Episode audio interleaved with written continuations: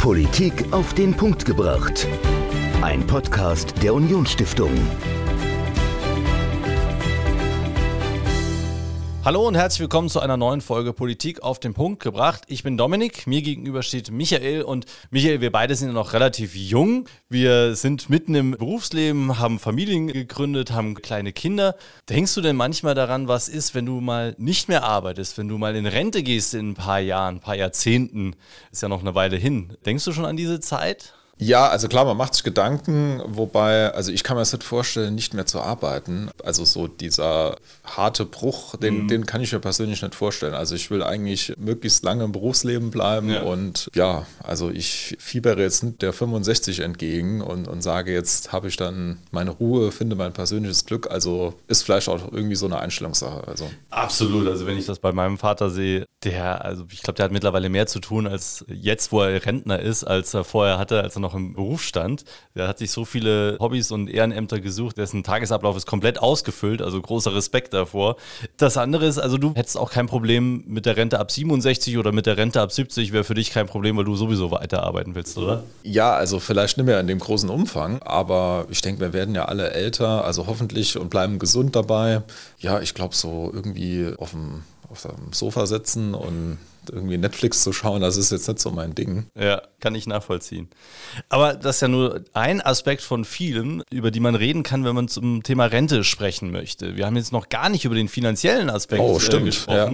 Das machen wir mit Bert Rürup, der berühmte Chefökonom des Handelsblatts und Wirtschaftswissenschaftler, der damals die Rürup-Kommission, er war Vorsitzender, deshalb hat man sie dann nach ihm benannt und die hat unter anderem die Rentenversicherung Deutschland versucht zu reformieren, hat Vorschläge gemacht. Einer davon war eben, das Rentenalter zu erhöhen von 65 auf 67 Jahre. Und er war bei uns zu Gast im Haus der Unionsstiftung und wir haben mit ihm darüber gesprochen, was denn ja bei unserer Rentenpolitik in Deutschland schiefgelaufen ist die letzten Jahre, welche Chancen verpasst wurden und wie sie in Zukunft besser aussehen könnte oder sollte und was man auch privat machen kann. Das alles hört ihr jetzt im Interview.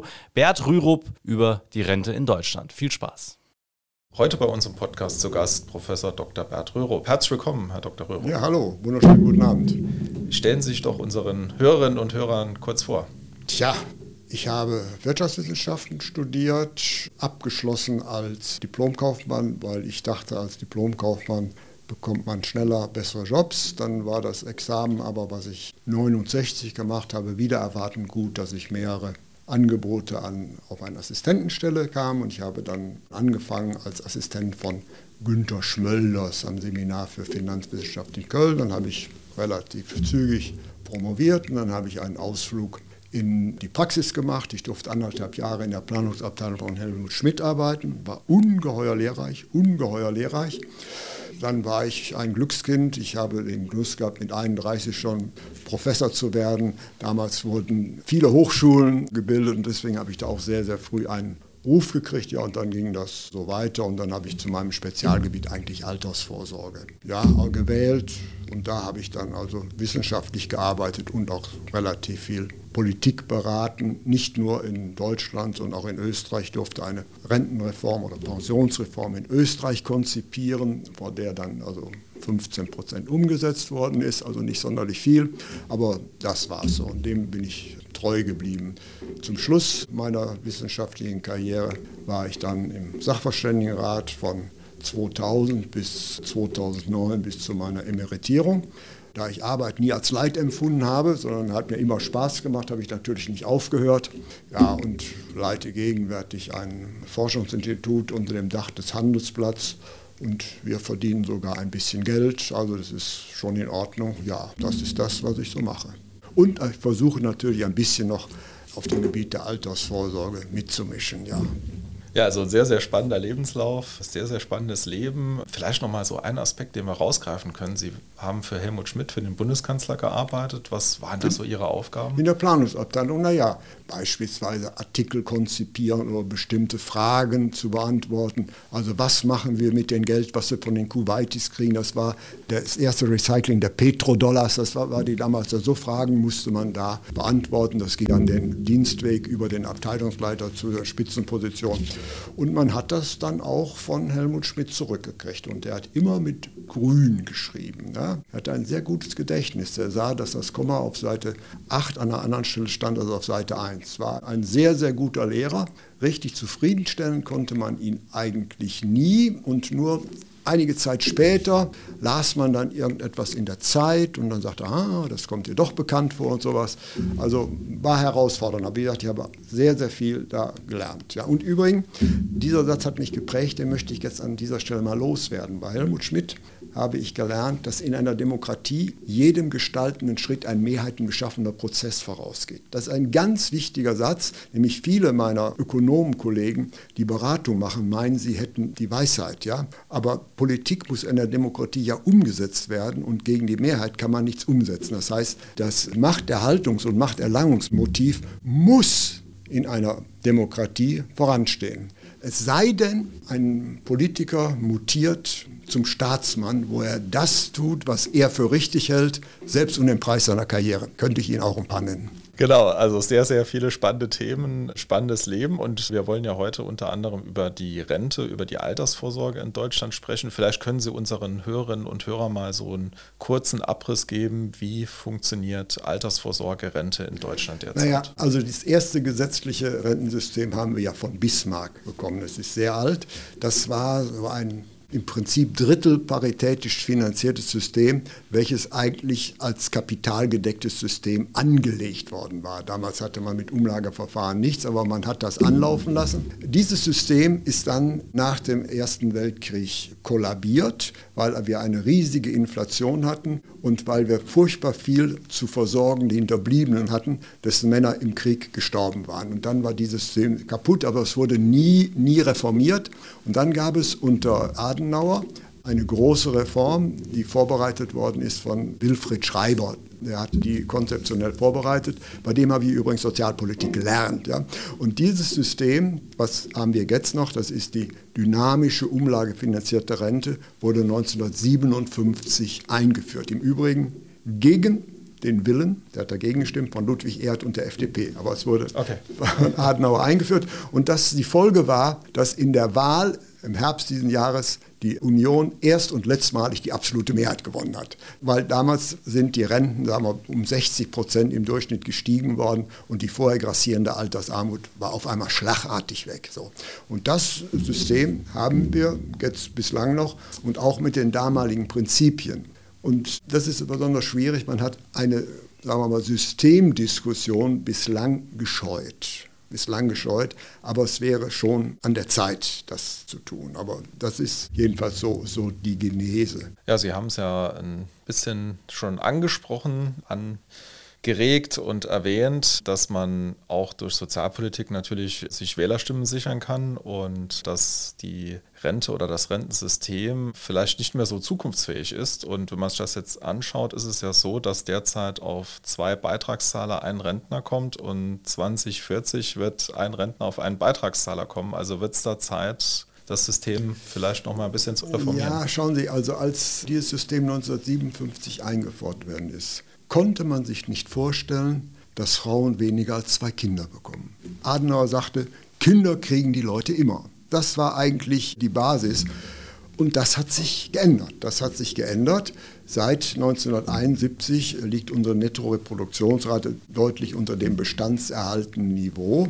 Ja, das führt perspektivisch zu Herausforderungen, zu einem Anstieg des Altenquotienten und damit wird das System für die Beitragszahler, wenn es keine Steuermittel gibt, teurer. Und der erste Sozialminister, der sich dieses Problems angenommen hat, war Norbert Blüm.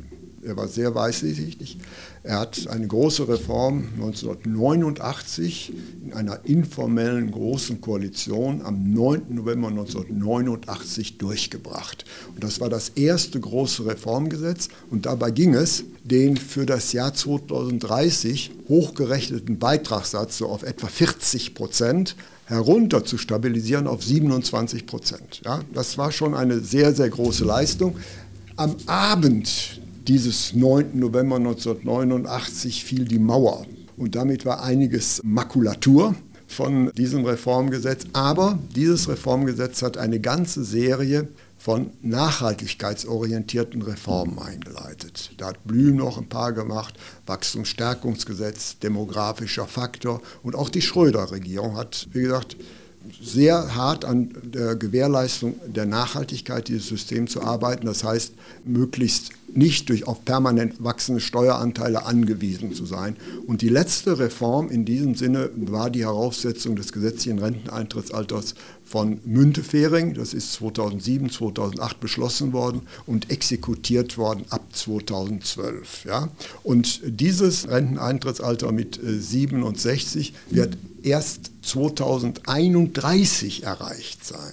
Ja, und deswegen finde ich es irritierend, dass heute schon viele Kollegen fördern, ja, zur Lösung unserer Probleme müssen wir auf 70 anheben. Ja. Also bis 2030 gibt es nichts anzuheben, weil das festlegt, das ist ein bisschen schwierig. Und außerdem, Rentenpolitik ist ja auch Verteilungspolitik und jedem gestaltenden Schritt muss ein mehr erschaffender Prozess vorausgehen, Helmut Schmidt ist. Ich sehe die Logik dieses Vorschlags, aber ich sehe auch, dass heute das mittlere Alter der Wähler bereits bei 53 Jahren liegt und es wird rasant steigen. Und das ist natürlich schwierig, dann solche Maßnahmen durchzusetzen. Das System wird nie kollabieren, das ist klar, aber so Patentrezepte gibt es nicht. Oder dahinter verbirgt sich dann die Sehnsucht nach einem weisen Diktator. Aber in einer Demokratie muss Helmut Schmidt jedem gestaltenden Schritt ein mehrheiten beschaffender Prozess vorausgehen. Deswegen, man wird das Problem lösen, aber es wird nicht die Big Bang-Lösung geben. Man wird das Problem kleinarbeiten über das Drehen an vielen Stellschrauben. Genau, ich hatte auch persönlich so den Eindruck, dass nach den Agenda-Reformen das Thema Rente auch jetzt nicht mehr so in der tagesaktuellen Berichterstattung vorgekommen ist. Also es ist ja auch so gewesen, dass Deutschland einen wirtschaftlichen Boom erlebt hat. Man hatte viel gemacht. Und dann kam, wie gesagt, die Finanzkrise, auf die dann das erste Kabinett Merkel sehr intelligent und mutig reagiert hatte. Und die wurde dann also überwunden. Und Deutschland kam wie ein Phönix aus dieser Finanzkrise raus. Und das zurückliegende Jahrzehnt von 2010 bis 2018 wird als ein goldenes Jahrzehnt in die deutsche Geschichte eingehen. Nämlich wir hatten also ein hohes Beschäftigungswachstum, hohe Wachstumsraten. Wir hatten eine gewaltige Zuwanderung aus Europa. Wir haben mehr als 3 Millionen Zuwanderer integriert und da gab es auf einmal keine Finanzierungsprobleme mehr mit diesem System. Und da ist das Ziel der Nachhaltigkeit bei den darauffolgenden großen Koalitionen zwischen Union und SPD ein bisschen aus dem Visier geraten. Und man hat die üppig sprudelnden Beitragsquellen ja, für klientelspezifische Leistungsverbesserungen eingesetzt. Das war dann die Mütterrente, kriegte die Union, die Rente ab 63, bekam die SPD, so ging das wechselseitig hin und her, weil es eben keine Finanzierungsrestriktionen gab. Ja, es wurde auch eine Menge gemacht, aber ich fürchte, diese goldenen Zeiten sind vorbei und zwar aus 2 Gründen und deswegen wird spätestens in der nächsten Legislaturperiode das Thema Alterssicherung auf der politischen Agenda stehen. Es ist ganz interessant, es ist bestens prognostiziert, dass wir von 2024 bis etwa 2040 einen massiven Alterungsschub haben, weil dann nämlich die geburtenstarken Jahrgänge, die wir von 1955 bis 1970, 71 hatten, in Rente gehen werden und die werden von schwächer besetzten Kohorten ersetzt. Ja, und da haben wir, das ist noch eigentlich ungelöst, das Problem. Zumal ja auch mit der massiven Alterung geht das Potenzialwachstum der Volkswirtschaft auch zurück. Und gegenwärtig ist Deutschland auch nicht mehr ein so attraktives Zuwanderungsland, wie es im letzten Jahrzehnt war. Und da wird man noch dran arbeiten müssen. Für diese Legislaturperiode erwarte ich eigentlich nichts. Es wird Leistungsverbesserungen geben, auch begründete, durchaus begründete. Aber das Thema Nachhaltigkeit, das heißt dauerhafte Finanzierbarkeit ohne permanente Steuerzuschüsse, das Thema wird ganz groß auf der, wer auch immer die Regierung führt, auf dem Regierungsprogramm der nächsten Regierung stehen müssen. Ja, also in Sachen Rentensystem wird sich wahrscheinlich in den nächsten Jahren, Jahrzehnten dann einiges tun und vielleicht blicken wir mal aufs Ausland. Also in den USA gibt es ja teilweise kapitalgedeckte Rentensysteme, also auch Möglichkeiten für Arbeitnehmer, dass man steuerbefreit in einen 401k-Plan einzahlt und das am Kapitalmarkt angelegt wird, ist das, ich habe auch gesehen, ich glaube, da gibt es so der Durchschnitt des Depots sind 200.000 Euro bei Renten. Also da gibt es sehr viele. Aber das ist das eine. Das heißt also, bei uns ist Kapitaldeckung, ja, es wird angegangen, aber ist bislang recht halbherzig, es funktioniert nicht. Wir haben gute betriebliche Alterssicherungssysteme, die stammen aber noch aus den 50er und 60er Jahren. Die sind bei der Großindustrie. Aber jetzt haben wir ja einen Beschäftigungsaufwuchs im Dienstleistungsgewerbe und da gibt es sowas relativ wenig. Und da sind die Versuche nicht sonderlich erfolgreich gewesen. Also Kapitaldeckung ist der eine Punkt. Allerdings der andere Punkt, den haben Sie interessanterweise nicht genannt, bei vielen, sogar den meisten Alterssicherungssystemen im Ausland steht bei der Basisversorgung die Armutsvermeidung im Vordergrund und nicht der Statuserhalt. Ja, das ist schon ein Unterschied. Bei uns gilt ja das Äquivalenzprinzip. Jeder Rentner soll in der Pyramide der Rentenempfänger den gleichen Status erhalten, den er in der Pyramide der Lohnempfänger während seiner Erwerbsphase hatte. Das heißt, die Rentenversicherung soll keine Umverteilung machen. Und das können Sie denn meist, das können Sie einem Schweizer nicht erklären, das können Sie einem Niederländer nicht erklären, das können Sie einem Amerikaner nicht erklären. Aber das ist Deutschland, das ist das Echo des Jahres 1957, wo die dauerhafte Vollzeitbeschäftigung die Regel war, wo Teilzeitbeschäftigung unbekannt war. Ja, und der Arbeitsmarkt hat sich nun mal destandardisiert. Und dann ist es schwierig, an einem System festzuhalten, bei der die Standardbiografie, so getan wird, das wäre die Standardbiografie, die Normalbiografie. Ja, und da wird noch gearbeitet, man versucht das ja schon, aber das sind die beiden Baustellen. Ich glaube schon, dass man die Armutsfestigkeit des Systems etwas erhoben wird. Noch ist Altersarmut kein großes Problem. Das wird aber kommen so in den 30er Jahren und vor allen Dingen in den neuen Ländern. Also da wird etwas kommen. Und natürlich gehe ich davon aus, dass man irgendwann nochmal einen etwas größeren Wurf macht, die Kapitaldeckung zu erhöhen. Die FDP hat das ja im Wahlkampf angesprochen durch ihre Aktienrente, die aber dann etwas verkommen ist, in einem 10 Milliarden Euro Zuschuss, der in der gesetzlichen Rentenversicherung angelegt wird. Das war eigentlich nicht die Idee dieser Aktienrente. Die dahinterstehende Idee, die begrüße ich, aber die Umsetzung ist etwas problematisch geworden. Aber das ist auch noch nicht das letzte Wort. Was würden Sie einem jungen Menschen heute raten? Also kann man sich auf die gesetzliche Rente verlassen? Oder würden Sie sagen, natürlich kann man sich auf die gesetzliche Rente verlassen. Das System wird nie kollabieren, aber man kann sich nicht darauf verlassen, dass die gesetzliche Rente im wahren Sinne des Wortes lebensstandardsichernd ist. Und lebensstandardsichernd ist für mich eine Rente, die, sagen wir mal, etwa mindestens 70% des Erwerbseinkommens der letzten Jahre absichert. Ja?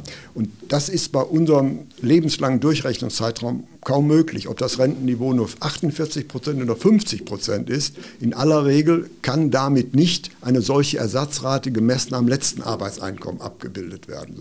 So, und wenn man das will, wird man einer ergänzenden Kapitaldeckung eigentlich nicht vorbeikommen. Und wenn es staatlicherseits nicht gibt, würde ich jedem jungen Menschen sagen, sobald er ins Erwerbsleben kann, lege 50 oder 100 Euro monatlich im ETF an, das heißt in Aktien. Das haben die höhere Rendite, ja. Wäre meine Antwort oder meine individuelle Rentenberatung.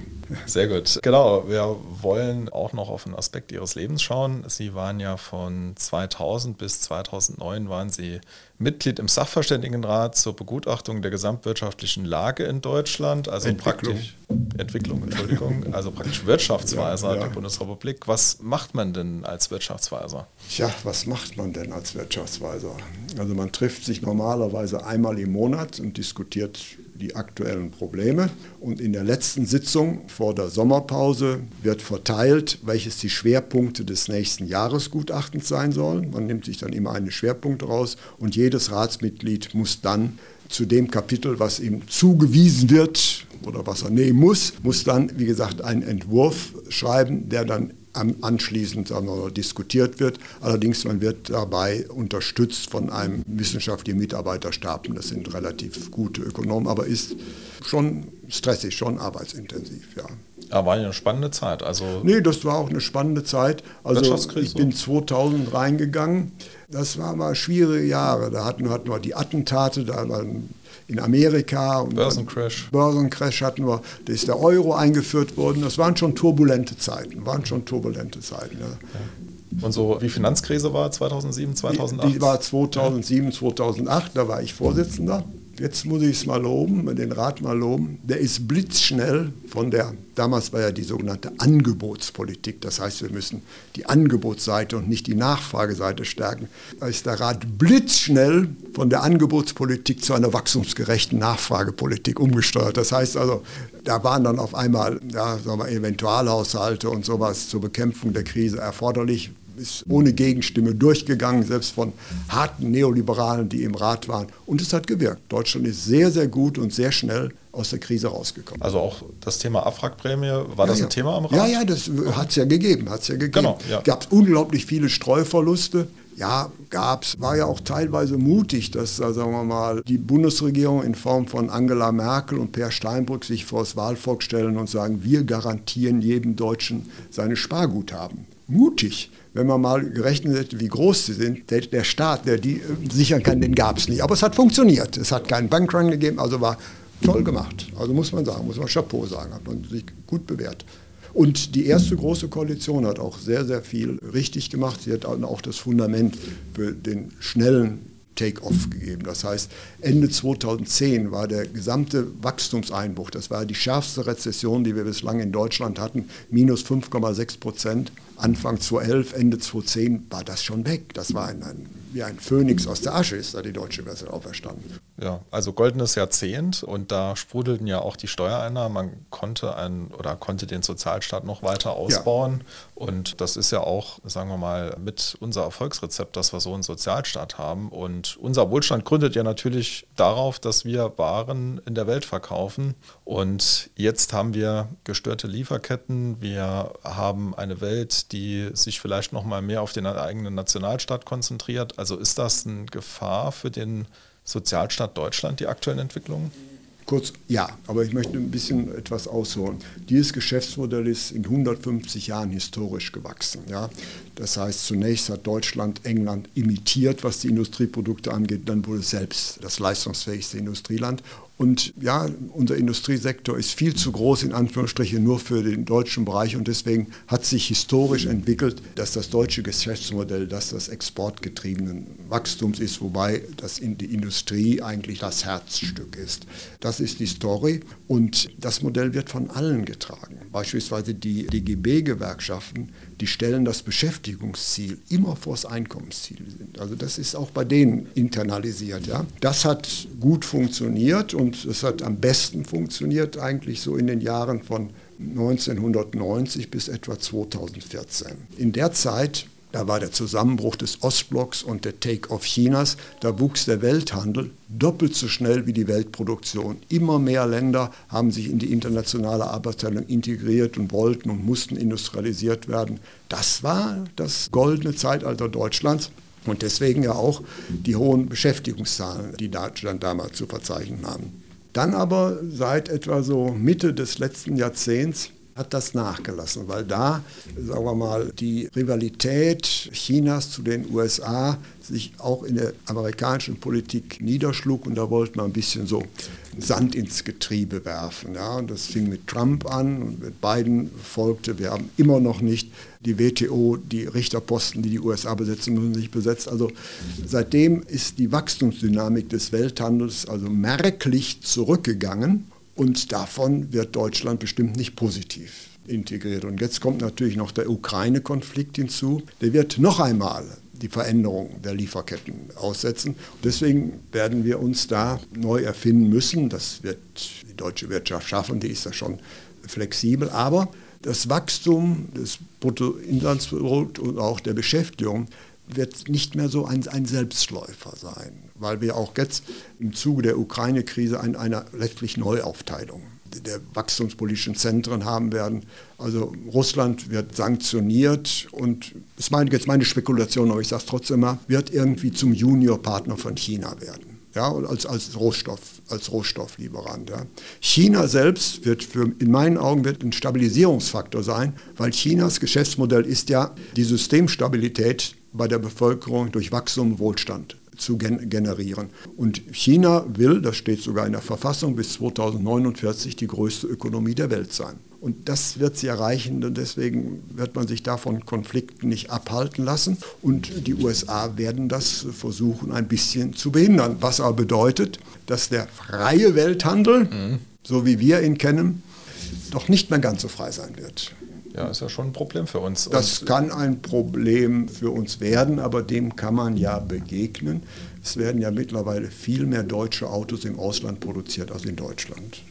Ja, China und USA. Das wird weiterlaufen, aber für die deutsche Beschäftigung wird es schwierig sein. Für die deutsche Wirtschaft ist es nicht so problematisch, aber für die Beschäftigung für den Wirtschaftsstandort Deutschland ist da ein Problem. Allerdings für mich sind natürlich immer noch eine Hoffnung der Mittelstand. Der ist also standorttreu und extrem leistungsfähig. Das stimmt, und flexibel. Und flexibel, also insofern, ja, das ist schon also das Rückgrat der deutschen Wirtschaft. Wie kann denn so eine Rolle Deutschlands in der globalen Wirtschaft in 30, 40 Jahren aussehen? Ja, machen wir sie mal ein bisschen kürzer, also 30, 40 Jahren. Also, ja. Nein, ich glaube, Deutschland wird stark oder wird stärker, oder die deutschen Ideen, wenn sie die zusammen mit der EU macht. Die EU ist immer noch der größte Wirtschaftsraum der Welt, immer noch der größte Wirtschaftsraum der Welt und für die deutschen Exporte wichtiger als USA und China in der Summe. Ja? Und gerade wenn es einen Konflikt zwischen USA und China gibt, wäre es gut, wenn Europa, die Eurozone, zu einem dritten geopolitischen Machtzentrum wird, nämlich dreibeinige Tische wackeln nicht. Nämlich wenn es nicht dazu kommt, werden sich die beiden anderen Giganten immer zu Lasten Dritter einigen. Um das zu verhindern, ist eine Verstärkung Europas erforderlich. Nicht? Und mit jeder Verstärkung Europas wird auch der Wirtschaftsstandort Deutschlands letztlich gestärkt, nämlich im internationalen Vergleich. Deutschland ist zwar die viertgrößte Ökonomie der Welt, ist die aber im Vergleich zu USA und China überschaubar. Ja, gucken wir mal, wie es kommt. Auf jeden Fall wird es sehr, sehr spannend, spannende Zeit. Und ich frage immer unsere Gäste, ob sie noch einen Buchtipp zum Schluss für unsere Hörerinnen und Hörer haben. Ja, ich habe einen Buchtipp. Im Jahre 2019 kam ein Buch von Nobelpreisträger Duffler und Banerjee raus. Gute Ökonomie für harte Zeiten. Sehr, sehr lesenswert. Das modernste Ökonomie, absolut verständlich dargestellt. Es gibt es auch als Hörbuch. Ja, vielen Dank, Herr Rürup. Und ich sage bis bald. Ciao. Wiedersehen. Oder wiederhören. Professor Bert Rürup im Gespräch mit Michael über die Rente in Deutschland und mit einem spannenden Buchtipp. Und wenn ihr das Buch, das Professor Rürup vorgestellt hat, auch lesen wollt, schaut doch einfach in die Shownotes, da haben wir euch das Buch verlinkt. Könnt ihr dann direkt kaufen bei Bock und Seib hier in Saarbrücken. Also schaut doch nach, es ist bestimmt ein wirklich spannendes Buch, das sich lohnt und eine Empfehlung von einem absoluten Experten. Und in der nächsten Woche, da sprechen wir auch wieder über Wirtschaft, aber in einem ganz anderen Sinne, nämlich wir gucken auf den Ukraine-Krieg. Michael, jetzt sind die Tankpreise aktuell runtergegangen. Glaubst du, dass das auch wieder ein bisschen Wirtschaftsaufschwung mit sich bringt oder ist das nur so ein Strohfeuer? Ja, ist eine spannende Frage. Also es gibt ja mehrere Faktoren, die den Benzin- oder den Spritpreis beeinflussen. Also zum einen natürlich die Schwäche des Euro im Vergleich zum Dollar, dann natürlich die Krise in Russland. Also ich bin da noch ein bisschen skeptisch, aber die Wirtschaft scheint es ja jetzt relativ gut zu vertragen. Das stimmt. Und welche Auswirkungen der Krieg denn wirklich auf unsere Wirtschaft im Saarland hat, was die Politik machen kann, was sie machen will, darüber spreche ich nächste Woche mit Stefan Thielen. Er ist Abgeordneter im Saarländischen Landtag und kennt sich bestens aus in unserer Wirtschaft und gibt einen fantastischen Einblick in die Wirtschaft des Saarlandes. Das also nächste Woche und dann hören wir uns dann wieder. Bis dahin. Politik auf den Punkt gebracht. Ein Podcast der Unionsstiftung.